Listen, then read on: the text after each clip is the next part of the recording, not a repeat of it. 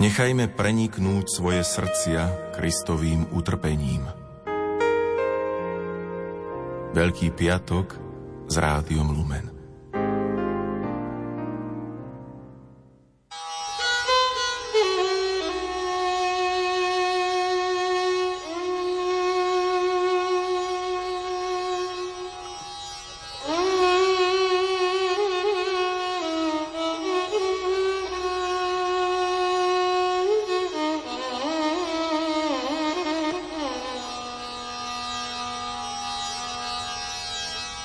Zážitok na celý život. Aj takto by sme mohli opísať dobrovoľnícku misiu manželov Daniely a Viktora Porubských v indickej Kalkate u misionárok lásky. Pomáhali na rôznych miestach, no asi najviac ich oslovila práca s deťmi s fyzickým a mentálnym znevýhodnením. O tom, prečo sa do Kalkaty vybrali, čo tu robili a čo im táto misia dala, porozprávajú v nasledujúcich minútach v relácii Tam, kde býva láska. Nerušené počúvanie želajú hudobná redaktorka Diana Rauchová, technik Marek Rimovci a redaktorka Jana Ondrejková.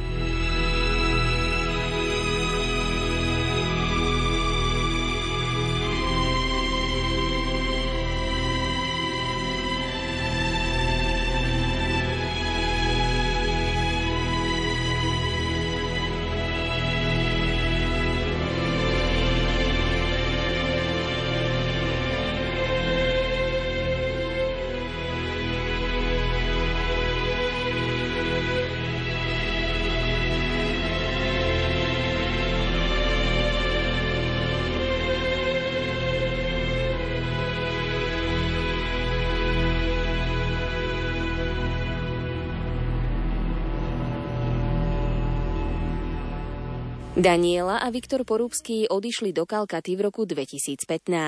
Oslávili tam 10. výročie manželstva a ich život sa mal po návrate domov významne zmeniť. Poďme ale pekne po poriadku. Prečo sa rozhodli odísť práve do Indie a pomáhať v diele, ktoré tu začala matka Tereza? My sme v tom čase, keď sme sa brali, už bývali v Bruseli a tam sme predtým chodili do školy, na taký postgraduál a potom sme sa zamestnali a vtedy nás vlastne pripravoval na svadbu Augustín Vrecko, čo je salesiánsky misionár, ktorý vlastne emigroval v 50. rokoch zo Slovenska a mal belgické občianstvo, tam vlastne bol doma a strávil predtým 20 rokov na Haiti ako misionár. A takou nejakou náhodou sme sa k nemu tam dostali a on nás, myslím, že dosť formoval aj po takej duchovnej stránke. No a prvé roky manželstva, musím povedať, že boli ťažké, pretože prežívali sme drámu neplodnosti. Dozvedeli sme sa, že nemôžeme mať biologicky my dvaja deti a bolo to ťažké obdobie. Myslím, že najviac to prežívala Danielka. Tú informáciu sme sa dozvedeli tesne po svadbe, že nebudeme môcť mať naše biologické deti. A pre mňa to bolo veľmi ťažké, lebo veľmi som túžila byť mamou. Práve v tom čase veľa našich kamarátov teda malo svadbu, stalo sa rodinou a pre mňa to bolo ťažké prijať to, že my to takto nebudeme môcť mať. A zároveň vlastne najprv to bolo veľmi smutné, veľmi ťažké. A tak nejak postupne sme začali hľadať, aká by mohla byť tá naša cesta a ako by sme my mohli pokračovať, fungovať a sme začali robiť postupne. A fakt, že to bolo postupné a sme začali robiť dobrovoľníkov s deťmi v Bruseli. Ja som začala robiť so scoutmi, Viktor s deťmi z domova. Išli sme na Camino a v podstate takými rôznymi cestami sme hľadali, že čo s tým a kde je naša cesta. Až potom jedného dňa teda sme si dali žiadosť o adopciu a potom sme v podstate čakali, že čo príde a ako to dopadne. Bolo to približne v tom čase, kedy ste sa vybrali do Kalkaty? No áno, povedali sme si, keďže sme mali papiere podané, už sme boli vlastne v tom procese, že už sme mali len čakať, tak sme si povedali, No máme teraz jedinečnú príležitosť, keď sme ešte dvaja, keď ešte nie sme rodina, tak robiť niečo, čo by sme fakt chceli a čo by sme možno ako rodina nemohli absolvovať. Niečo, čo by nás aj možno priblížilo bližšie k Pánu Bohu, aj kde by sme niečo pekné zažili a kde by sme boli aj užitoční pre tento svet. Tak sme sa rozhodli, že si dáme neplatené voľno, hej, sabatický čas z práce. No a rozmýšľali sme, že teda čo s tým časom naložíme, lebo čas sme mali, a tak sme sa teda vybrali do tej Kalkaty. Áno, bolo to v tomto čase. My sme už predtým vlastne mali nejakú skúsenosť dobrovoľníctva. Do Južnej Ameriky sme išli 2-krát po mesiaci, tam sme pracovali teda s deťmi a vedeli sme, že to dobrovoľníctvo nám veľmi veľa dalo. Vtedy, keď sme uvažovali, keď sme mali už sabatický rok, tak sme vedeli, že nejakú časť toho chceme robiť dobrovoľníkov. A mňa to veľmi lákalo ísť ako do Kalkáty k matke Tereze. Asi tým, že sa mi to zdalo, že to je to akoby to najviac asi z dobrovoľníctva, čo sa dá, že tam to je úplne na hranu. A vedela som, že potom už s deťmi niečo také nebudeme môcť zažiť, takže to akoby akurát zapadlo, že sme si v tom čase povedali, že dobre, tak ideme to skúsiť, ideme do tej Kalkaty.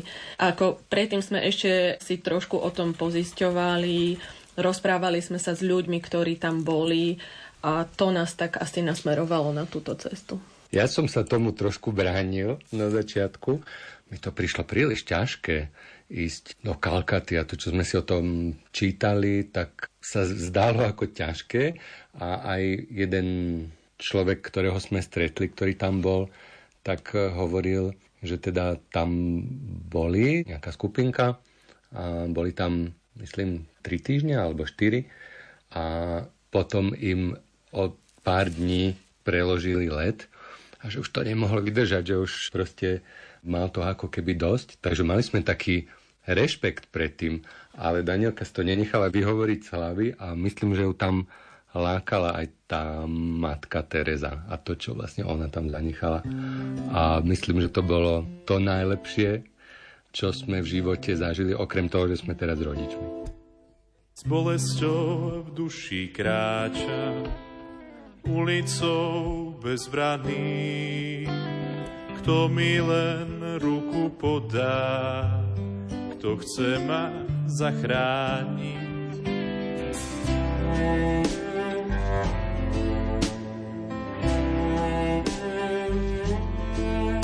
Tvojou láskou tak liečená som, svoj domov tu nachádzam. Kto leje mi nehu do dlaní, kto fúka mi bolesť z rán. Dobrá mama z Kalkaty, si zachránila človeka. Milosťou lieči životy, si matka, matka Tereza. Dobrá mama z Kalkaty, si zachránila človeka. Milosťou lieči životy, matka Tereza.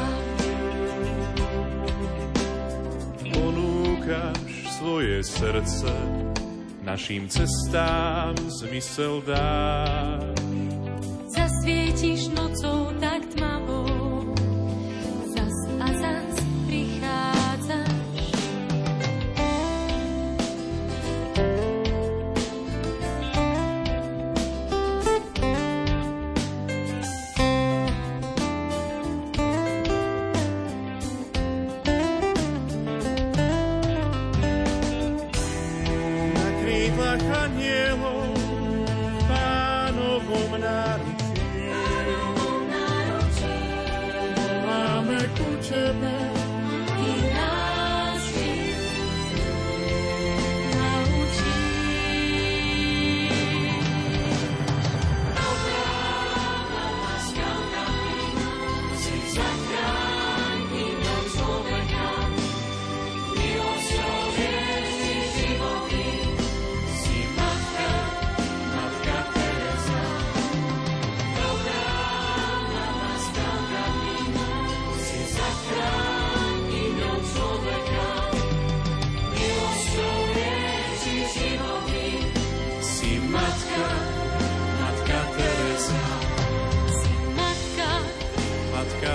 Tereza. Si matka Tereza.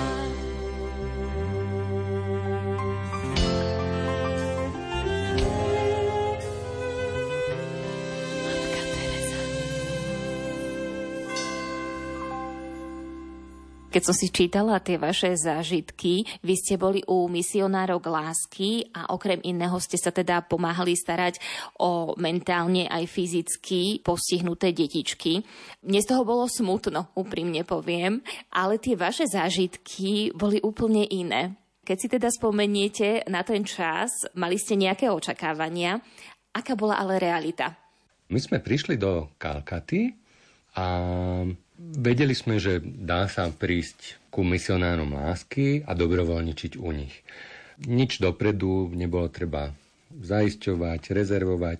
Jednoducho tam sestry dvakrát do týždňa, aj niekedy častejšie, príjmajú nových dobrovoľníkov.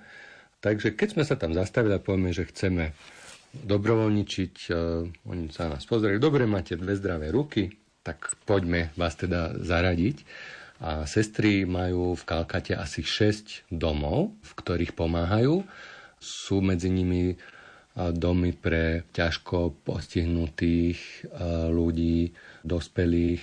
Je tam dom Kaligat sa volá, kde vlastne je to taký ako keby hospic, kde rôzne ľudia z ulice pozbieraní v podstate dožívajú. A niektorí sa pozbierajú a idú naspäť, ale veľa z nich už tam trávi posledné chvíle.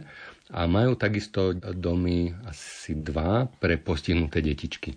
My sme začali pracovať najprv v takej letnej škole, nazvime to, pre deti zo slamu, ktoré tiež prevádzkovali sestričky. Tam to bolo veľmi zaujímavé, veľmi krásne, kde sme vlastne učili angličtinu, tie deti. A to sme niečo také už ako keby zažili predtým v tej Južnej Amerike. Už nás to ako keby neprekvapilo až tak veľa, ale jeden dom, do ktorého vlastne sme sa najviac, môžem povedať, že obávali ísť, tak bol vlastne ten dom pre ťažko postihnuté deti. A radšej by sme možno išli aj ku tým ľuďom, ktorí sú tam ako keby v hospici umierajúcich, ale nám sa to, tak ako vám možno, z takého vonkajšieho pohľadu zdalo príliš ťažké vidieť, ako keby, čo sme si mysleli, že tam budeme vidieť, že utrpenie detí.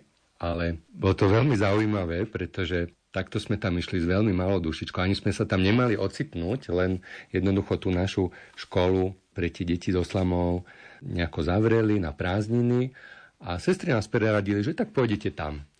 A mali sme z toho veľký rešpekt. A prvé dni skutočne neboli ľahké, lebo my sme s tými deťmi jednoducho nevedeli komunikovať. Ani nie to, že oni rozprávali po bengálsky a my sme ich rečou nerozprávali, ale deti väčšinou nerozprávali vôbec a ani sa na vás nepozerali priamym pohľadom. Jednoducho boli to deti s veľkým mentálnym postihom a my sme fakt nevedeli, že čo s nimi. A skutočne prvé 2-3 dní ja som sa sám seba pýtal, že čo tu ja vôbec robím, že ako má to nejaký význam a večer sa mi normálne prisnil sen, kde som videl malé kostričky. Som sa potom z toho zobudil a si hovorím, tak považujem ja vôbec tieto deti za ľudské bytosti? Že keď nevedia to, čo bežní ľudia, hej, komunikovať, sedieť, vidieť. A viete, ako som sa veľmi mýlil? To prišlo trošku neskôr, kým sme sa ako keby dostali pod kožu tým deťom a kým sme začali cítiť, ako začína medzi nami a nimi prúdiť láska. A bolo to niečo úžasné, bolo to niečo transformujúce, niečo, čo sme nečakali. A my sme tam vlastne prišli s nejakými, teraz to môžem nazvať, že predsudok? Neviem, proste človek má nejaký súd a súdi nejakú situáciu bez toho, aby sa nechal do tej situácie plne vniesť. A my sme si mysleli, že to, že je niekto s takýmto postihom, že znamená nešťastie. Ale to, čo sme tam zažívali, neskôr, teda musím ešte doplniť možno, že tú cestu sme si našli dotykmi ku tým deťom. Bol tam nejaký dobrovoľník, ktorý bol fyzioterapeut a naučil nás s tými deťmi robiť nejaké cvičenia. Oni boli rôzne aj poskrúcané a proste potrebovali asi precvičiť tie telička. A práve týmito dotykmi to začalo prúdiť. A bol to veľmi intenzívny pocit byť s nimi ako keby na jednej vlne. Bolo to skutočne krásne a postupne sa nám tá optika prečisťovala a vlastne tie okuliare, ktoré sme mali také nejaké zahmlené tými našimi súdmi, že čo je šťastie, čo je nešťastie, čo je dobre, čo je zlé, tak sa nám ako keby prečisťovali a videli sme len tie úžasné nádherné bytosti, ktoré dokážu milovať, dokážu byť milovaní, dokážu sa smiať, dokážu sa tešiť, radovať. A každý deň sme sa tešili na to, že ideme znova ku týmto deťom. A bolo to pre nás miesto radosti, kde sme videli, že prúdi život. A ono sa nám to na začiatku tak nezdalo, ale skutočne tam prúdil život plnými dúškami. A keď sme mali očistené tie okuliare, tak sme ho videli a boli sme jeho súčasťou. A tie momenty s tými deťmi boli naozaj krásne.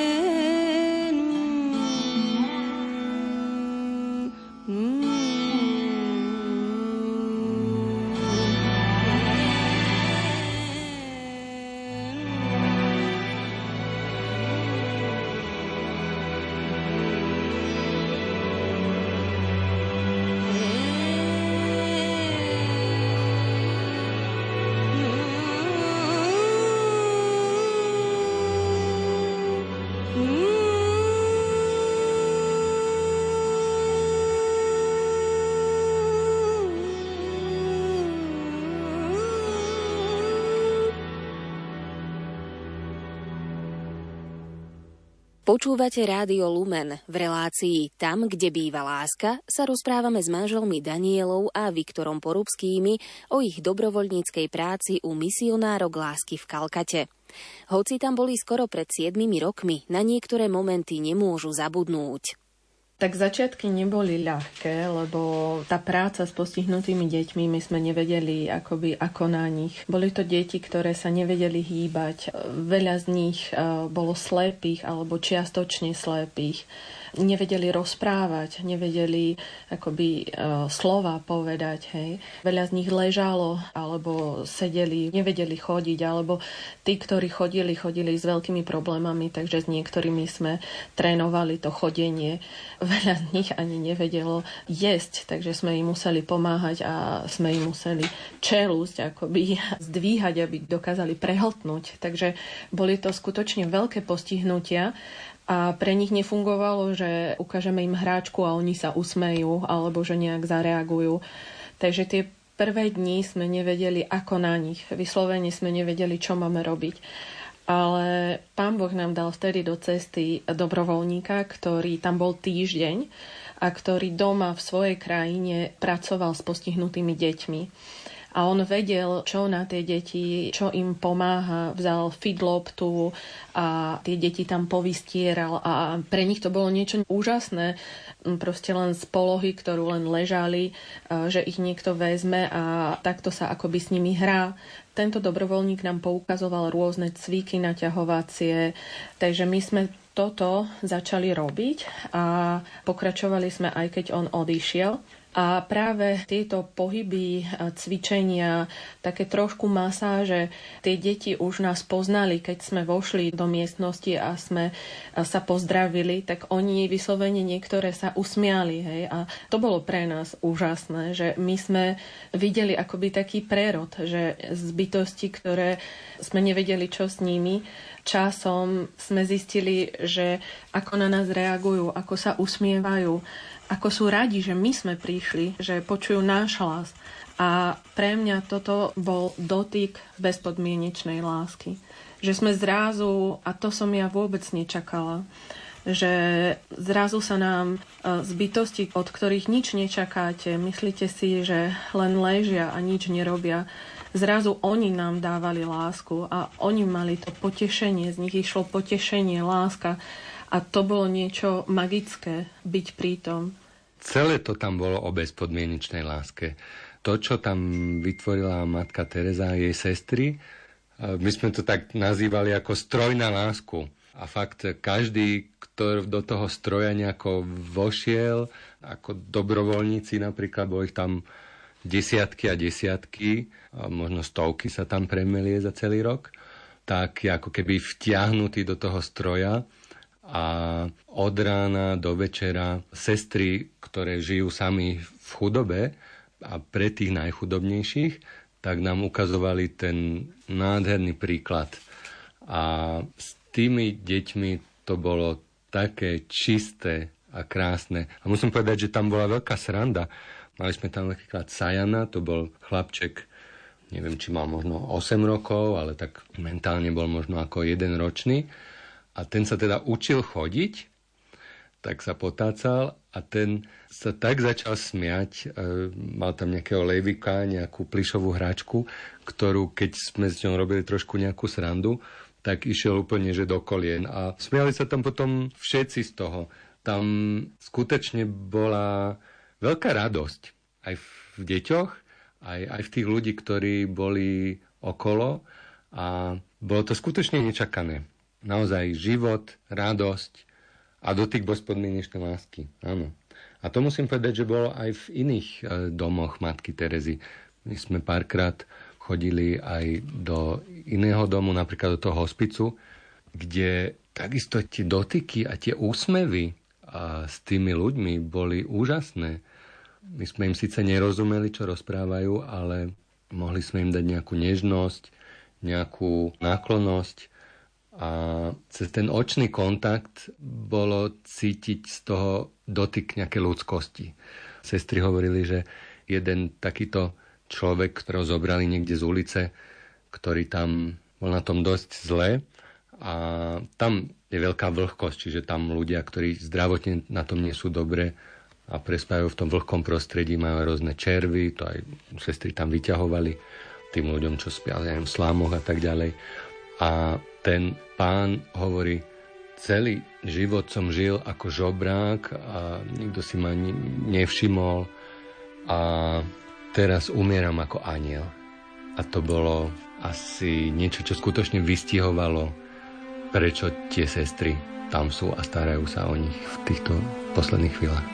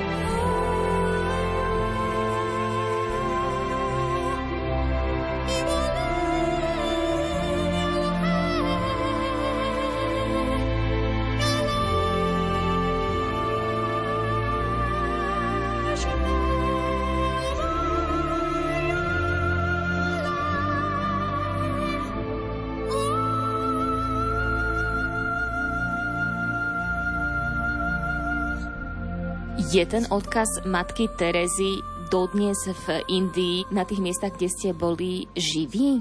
No, matka Tereza je síce katolíckou sveticou, reholnou sestrou, ale získala aj štátne vyznamenania v Indii, okrem toho, že dostala Nobelovú cenu za mier. A v Indii majú skutočne veľký rešpekt pred ňou. Či sú to moslimovia alebo hinduisti, alebo teda pár kresťanov tam je tiež, tak pred matkou Terezou majú veľkú úctu.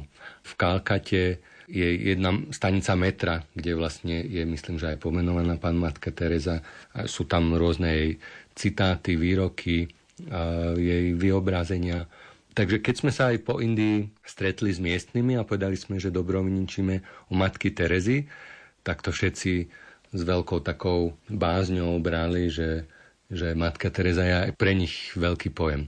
Pretože ona sa vlastne odvážila ísť do tých miest, kde sa neodvážil ísť nikto. Pomáhať ľuďom, ktorí boli úplne na okraji spoločnosti, ktorá sama o sebe bola na tom veľmi, veľmi biedne.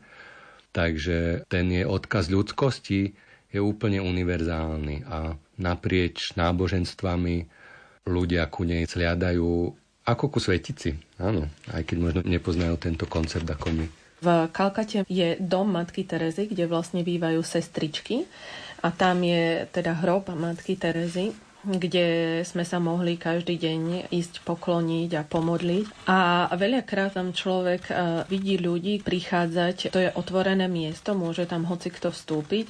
A veľa Indov tam prišlo a oni sa pred tým hrobom neprežehnali a nezačali sa modliť akoby naše kresťanské modlitby, ale bolo vidno, že si klákli a trochu popremýšľali alebo možno sa modlili svoje modlitby, ale bolo vidno, že veľa aj Indov, nie kresťanov prichádza k tomuto hrobu sa pokloniť matke Tereze. A čo bolo zaujímavé, tak aj dobrovoľníci nie všetci boli kresťania. Boli tam niektorí, ktorí boli neveriaci alebo hľadajúci a mali sme tam jednu kamarátku dobrovoľničku, ktorá bola presvedčená budhistka a napriek tomu tá skúsenosť tej ľudskosti a toho stroja na lásku ju tak priťahovala, že sa vlastne zapojila do tých radov dobrovoľníkov. Čo možno po tých 7 rokoch považujete za najkrajší alebo najsilnejší moment z celého pobytu v tej Kalkate? Tých bolo veľa. Spomeniem možno naše výročie svadby. Bolo to vlastne asi po 4 týždňoch. My sme tak mali naplánované, že 4 týždne teda si to odtrpíme v tej Kalkate, vydržíme to a že pôjdeme niekam na nejaké pekné miesto, mysleli sme do Himaláj alebo niekde ku Indickému oceánu a tam oslavíme naše 10-ročné výročie, ale my sme sa tam tak zalúbili do tej Kalkaty a do toho celého prostredia okolo tých sestričiek, sme si povedali, tak tu sme doma, že kde by sme chodili, kde môžeme osláviť výročie svadby lepšie ako tu na. A tak sme sa pýtal jedného kňaza, on bol, myslím, že z Mexika, mal tam takú skupinu študentov, či by nám ten deň, na ktorý vychádzalo to výročie, to bol štvrtok a vtedy sestry matky Terezy nepracovali, ako deň oddychu, že či by sme nemohli si vybaviť nejaký kostol, kde by nám mohol urobiť obnovu manželských sľubov. A on hovorí, počkajte, ale veď ja mám vo štvrtok dohodnutú omšu pri hrobke matky Terezy s mojou skupinou študentov z Mexika. Tam normálne omše bývali veľmi, veľmi zriedkavo, len na veľké slávnosti. Ten priestor nebol používaný na sväté omše. A on sa nás pýtal, no nechcete mať tu teda výročie svadby? A my, že jasné. No tak sme si išli kúpiť slávnostné oblečenie na trh. Danielka mala sári indické, a ja som si kúpil tiež taký nejaký obleček ich indický, ktorý bol slávnostný. A mali sme teda tú omšu, ktorá vlastne bola aj obnovou našich krstných sľubov. A to bol skutočne silný moment. A ten kňaz vtedy nás aj tak vyzval, či by sme nepozvali matku Terezu do našich srdc alebo do našej rodiny a či by sme ju nepoprosili, aby sa stala patronkou našej rodiny. A to sme teda spravili a bolo to úžasné, dojímavé, krásne. Pre mňa bol jeden tiež veľmi silný zážitok, tak tá svadba to bolo niečo fakt pekné a to bolo úžasné, že vtedy tak vyšli tie veci akurát na ten deň našej svadby, to výročie. Vyšlo to, že akurát v ten deň bol akurát ten jeden deň voľna v týždni, že to bol štvrtok, kedy tí dobrovoľníci nemuseli ísť dobrovoľníčiť, ale mohli prísť na tú našu svadbu a prišli a my sme tam mohli byť s nimi a bolo to veľmi také dojímavé, že to bolo pri hrobke matky Terezy, takže to bolo fakt krásne a úžasné. Pre mňa ešte jeden bol veľmi silný moment a to ten, my sme potom, keď sme už aj skončili dobrovoľničenie, absolvovali duchovné cvičenia u jezuitov, ktoré boli trošku ďalej za Kalkatou, nebolo to priamo v Kalkate. Tam sme 8 dní vlastne strávili v tichu, každý sám, mali sme v podstate Bibliu, Sväté písmo, ktoré sme prechádzali, kňaza. Ten vlastne nám dal 1 hodinu do dňa, kde sme sa mohli rozprávať o tom, čo sme vlastne v písme, čím sme boli inšpirovaní a samozrejme sme si tam aj ten náš život zrkadlili cez to písmo a cez ten rozhovor s ním. Pre mňa to bolo veľmi, veľmi silné, tieto duchovné cvičenia. Mali sme šťastie na úžasného kňaza, ktorý bol veľmi skúsený, mal možno 70 rokov. Určite poznal veľmi veľa ľudských osudov a zároveň bolo z neho cítiť, ako veľmi má rád Pána Ježiša a ako by sa v tom celom vyznal, že čo mne cez ten rozhovor, cez možno, že ten čas, čo sme tam mali, cez modlitbu. Ja som 10 rokov túžila akoby nájsť pokoj v tom, že my sme manželia, ktorí nemôžu mať deti.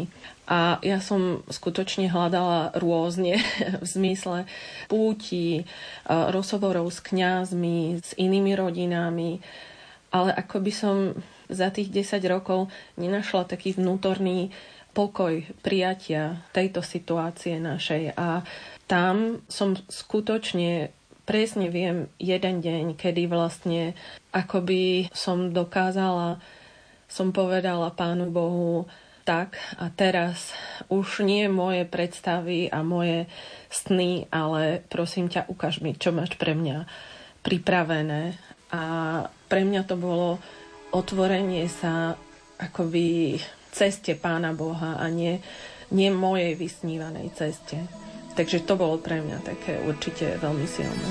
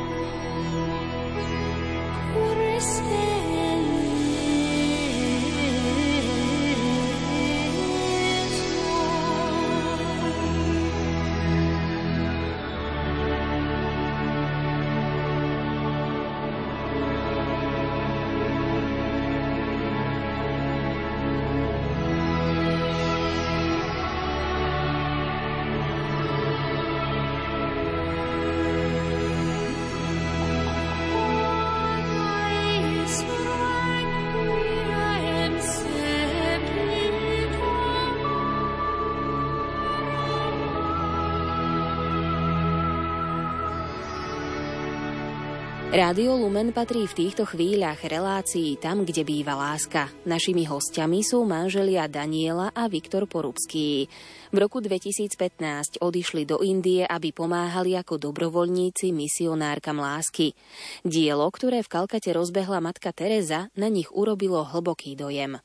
Ďalšie nejaké také silné momenty boli napríklad, keď sme po celom dni ráno sme pracovali, potom sme mali nejakú obednú pauzu, po obede sme pracovali, niekedy sme si oddychli, keď bolo napríklad príliš teplo, tak sme už nevládali, bolo niekedy 47 stupňov, takže to sme sa potili. Jedine keď sme neboli v sprche, tak sme sa nepotili, a keď sme ten kohutík ako keby zastavili, že už nešla studená voda, tak sme boli mokrí. A teraz som nevedel, či som mokrý z tej sprchy, alebo už sa potím. Takže niekedy sme nešli aj do obeda, teda na tú službu, ale čo boli veľmi silné momenty, na ktoré som sa tešil, boli poobedné modlitby, začínali asi o 4:30, kde vlastne po službe sa sestry zhromaždili aj na 2 hodiny a modlili sa rúženec, meditovali v tichu, a to bol taký moment, keď ja som len počul, za dverami boli otvorené do Korán všetky okná, lebo tam bolo teplo. Všetci sme sa potili, boli tam na tej zemi, tam stoličky nemali oni, čiže vlastne na zemi sa buď sedelo, klačalo. A za oknami bol ten úžasne pestrý zvuk ulice indickej, kde sme počuli zvončeky, trúbky, klaksóny, zvieratá, ľudí. Kalkata má 15 miliónov obyvateľov, takže si viete predstaviť, aké to tam je rušné, a všetko sa tam skutočne deje na ulici.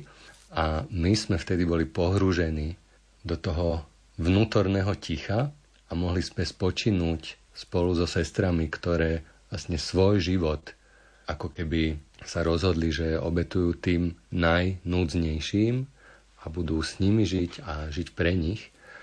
A prechádzalo mi hlavou celý deň, ktorý som zažil.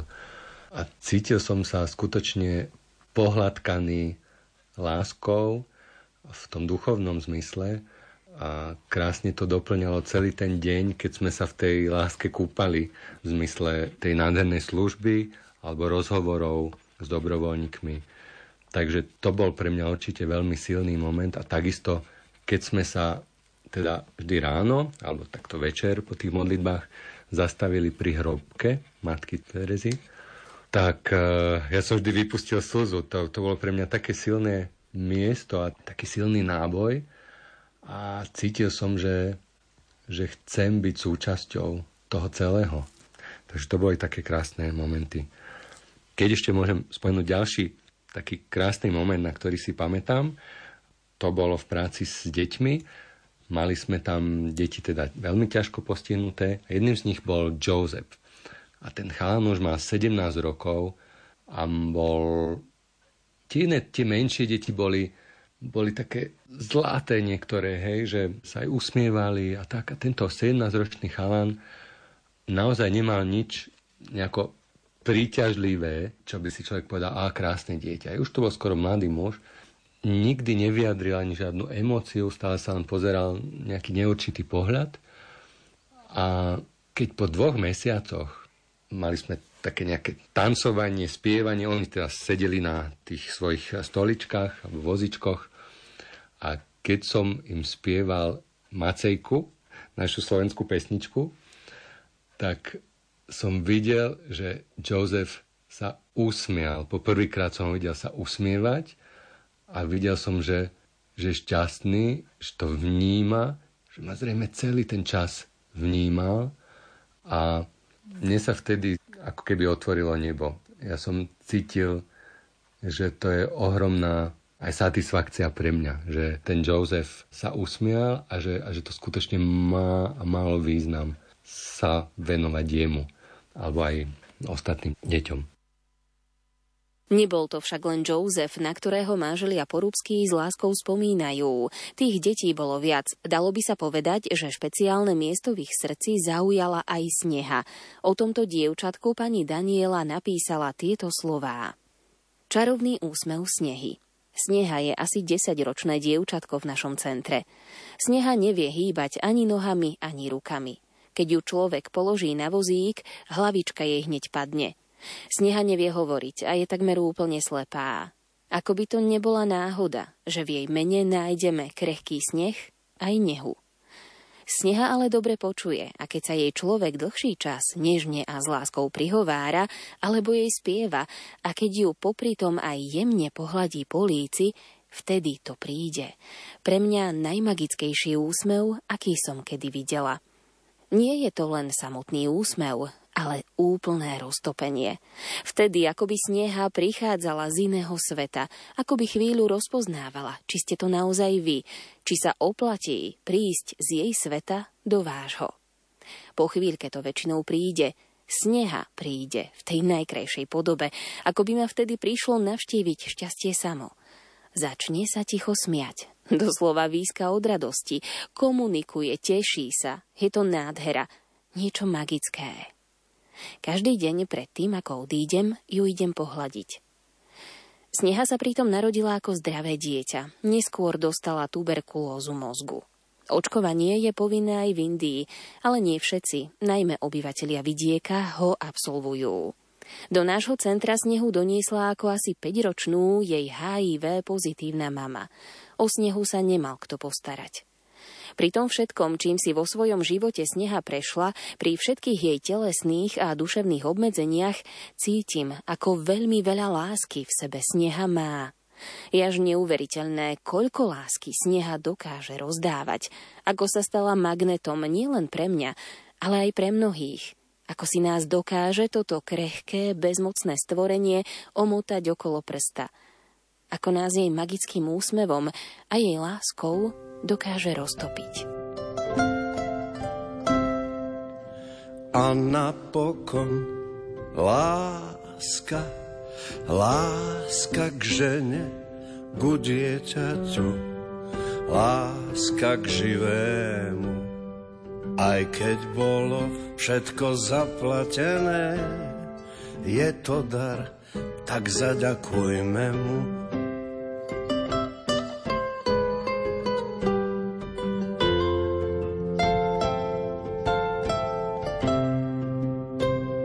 Za to, že je, čím sú hviezdy lodi, najjasnejšia medzi hviezdami. Láska, ktorá plodí nás i rodí na krátku púť svetom neznámym. Láska, nebo naraz také blízke, víno Boho v krehkej nádobe. Láska, láska, ktorá sedí pri kolíske, láska, ktorá tlačí pri hrobe, láska sviatok človečieho tvora, tá, čo iba nechtiac ublíži.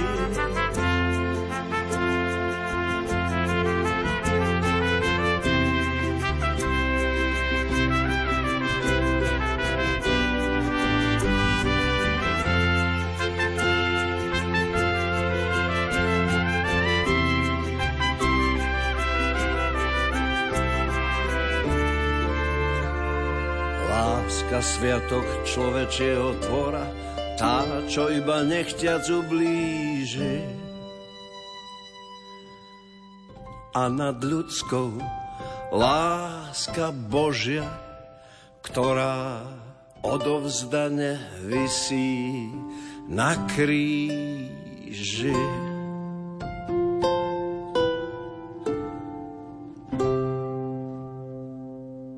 Vy ste vlastne mali byť 1 mesiac pôvodne v Kalkate, nakoniec ste boli 3 mesiace.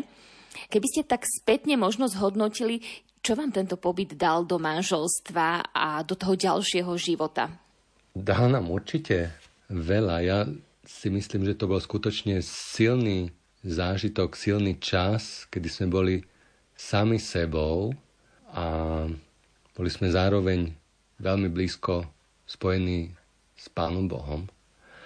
A my sme tak rozmýšľali aj s viacerými dobrovoľníkmi, že čím to je, že nás to tu tak baví, že je nám tak dobre. My sme chceli tam ísť na 4 týždne, ale dostali sme 12 týždňov, pretože sme sa nevedeli ísť tam mať otrhnúť. Sme sa tam cítili ako doma. S Danielkou sme si rozprávali, že keby sme tu aj zostali, veď nám je tu dobre, my sme tu šťastní. A keď sme sa tak zamýšľali nad tým, že čím to je, tak potom mi vlastne tak prevlíslo, že každé ráno po raňajkách, kdy bola ráno svätá omša o 6:00, potom o 7:00 boli raňajky, či to bol nejaký čaj s banánom a chlebom pre dobrovoľníkov. A potom pred nástupom do služby, keď sme sa rozbehli do tých svojich domov, tak sa sestry modlili, a teda my s nimi, jednu krásnu modlitbu, v ktorej sme okrem iného prosili, teraz oni to tam mali v angličtine, že Pane, daj nám že singleness of purpose. Po slovensky jednotu zmyslu. A ja som sa tak zamýšľal nad tým, že ako jednotu zmyslu, že o čo vlastne prosíme.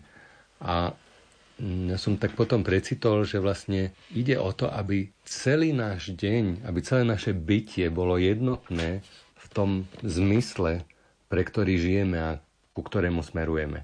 A tým zmyslom nemôže byť nič iné ako láska na tomto svete. A tento pocit byť skutočne jednotný v tomto zmysle som asi poprvýkrát zažil v Kalkate.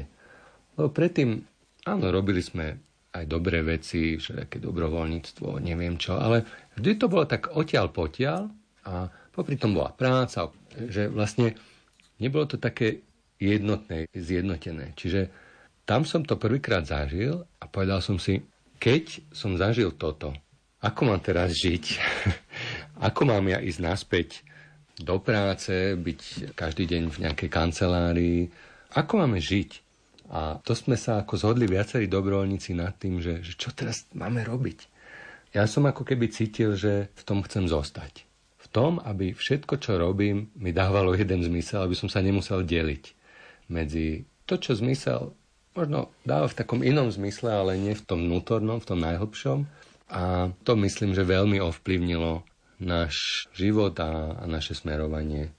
Ja si tiež myslím, že v tej Kalkate bolo cítiť tú jednotu zmyslu. Ja si nemyslím, že niekedy som sa viac modlila ako tam. My sme asi 2-3 hodiny denne strávili buď na svätej omši, alebo modlitbou, adoráciou, rozjímaním. Tá práca tam bola vyslovene blízka Pánu Bohu. A zároveň sme potom ešte po práci mali veľmi také silné a hlboké rozhovory s dobrovoľníkmi, ktorí tam boli. Takže akoby celý deň sme strávili v takom nejakom božom, alebo proste blízko Pána Boha možno. A ja som sa tiež raz pýtala sestričiek, že tuto je to také jednoduché, akoby byť blízko Pánu Bohu, že čo potom, keď sme doma, a tam je to oveľa možno ťažšie, lebo človek má povinnosti, musí nejak aj zarábať peniažky a venovať sa iným veciam. A vtedy mi jedna sestrička povedala, že Daniela, a doma ješ? A ja, že áno. A doma aj si upraceš? A ja, áno. No vidíš, dôležité veci sa dajú robiť aj tam, kde si. A to bolo niečo také, že áno, že sme sa akoby naplnili. Tá Kalkata bola nejaká nádoba, ktorá nás veľmi naplnila a je to možno nádoba, ku ktorej sa môžeme teraz vrácať. My takúto silu možno nezažívame túto každý deň, ale tá skúsenosť bola veľmi obohacujúca a vieme, že toto je niečo, čo nás zasa naplní, tá modlitba.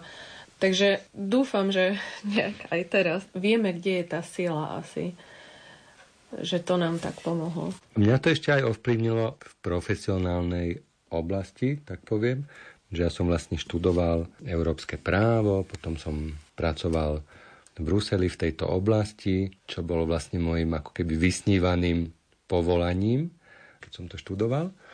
A tam v tej Kalkate som si uvedomil, že áno, to bolo všetko fajn, ale bolo to založené na, ako keby, na rozume.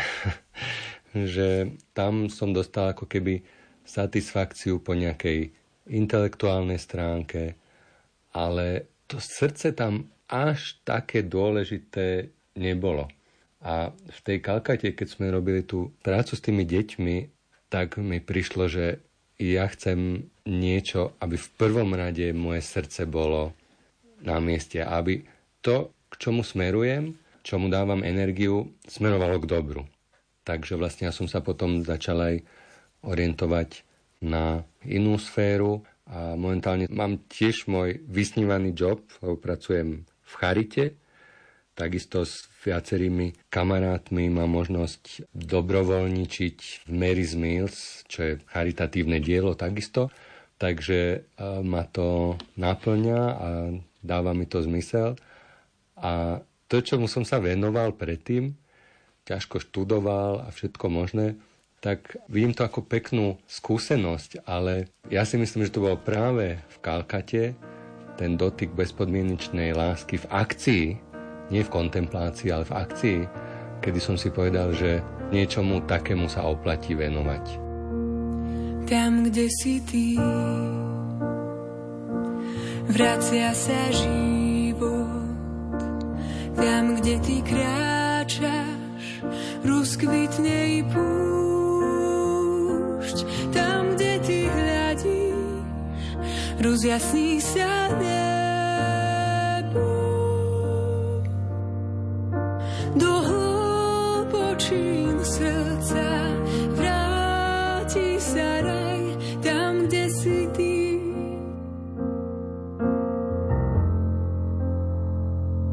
Tam, kde si ty, vracia sa život. Tam, kde ty kráčaš, rozkvitne i púšť. Tam, kde ty hľadíš, rozjasní sa nebo. Do hlbočín srdca vráti sa raj, tam, kde si ty.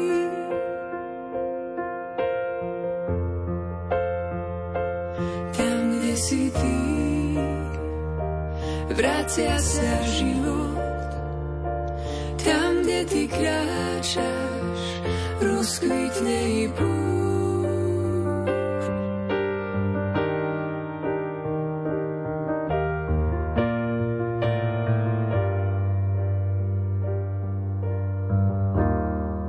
Tam, kde si ty. V Viete, čo sa deje v tých domoch alebo na tých miestach, kde ste dobrovoľníčili aj dnes? Viete si predstaviť, že by ste sa do Indie ešte vrátili? Sestričky tam nemajú internet, alebo akože nekomunikujú cez internet. Pár listov sme si s nimi vymenili, lebo napríklad náš kamarát tam išiel, takže vzal list sestričke, ktorú sme tam poznali.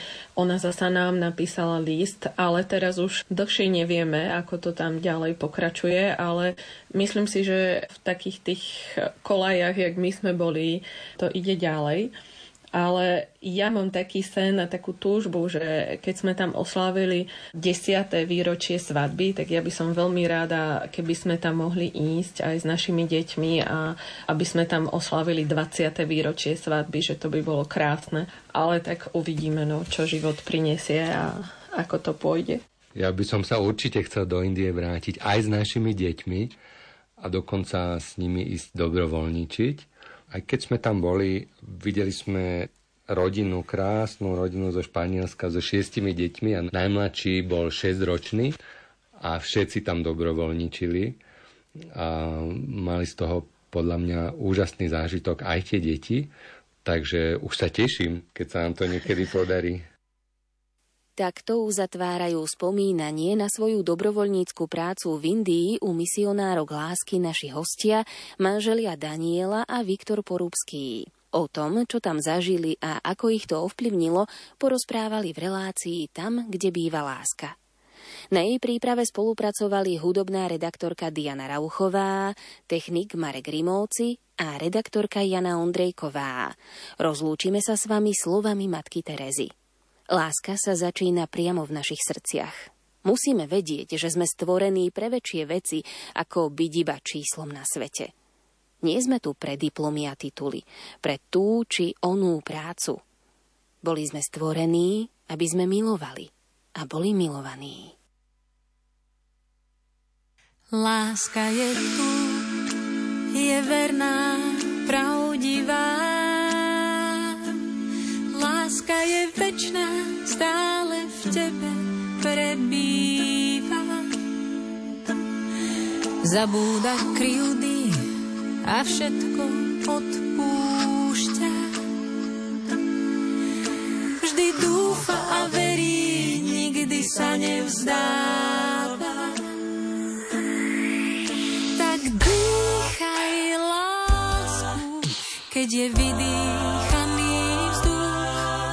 Tak dýchaj, dýchaj, lásku všetko predýchaj. Láska sa nevypína, je tichá a pokorená. Láska nezávidí, je skromná a radostná.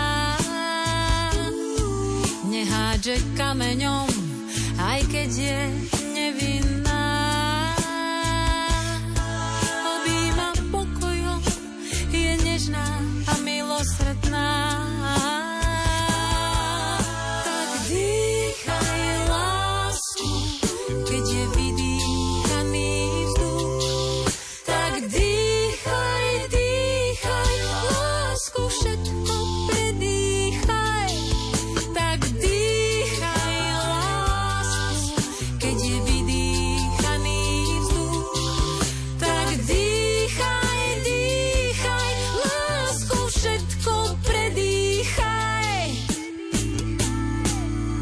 Je láskavá a milosrdná a dobrotivá, do cieľa beží, všetko verí, všetko dúfa a vydrží.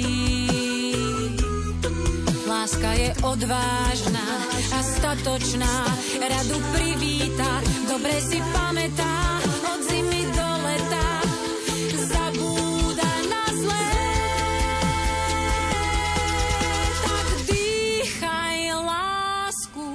Keď je vydýchaný vzduch, tak dýchaj, dýchaj, láskou všetko predýchaj.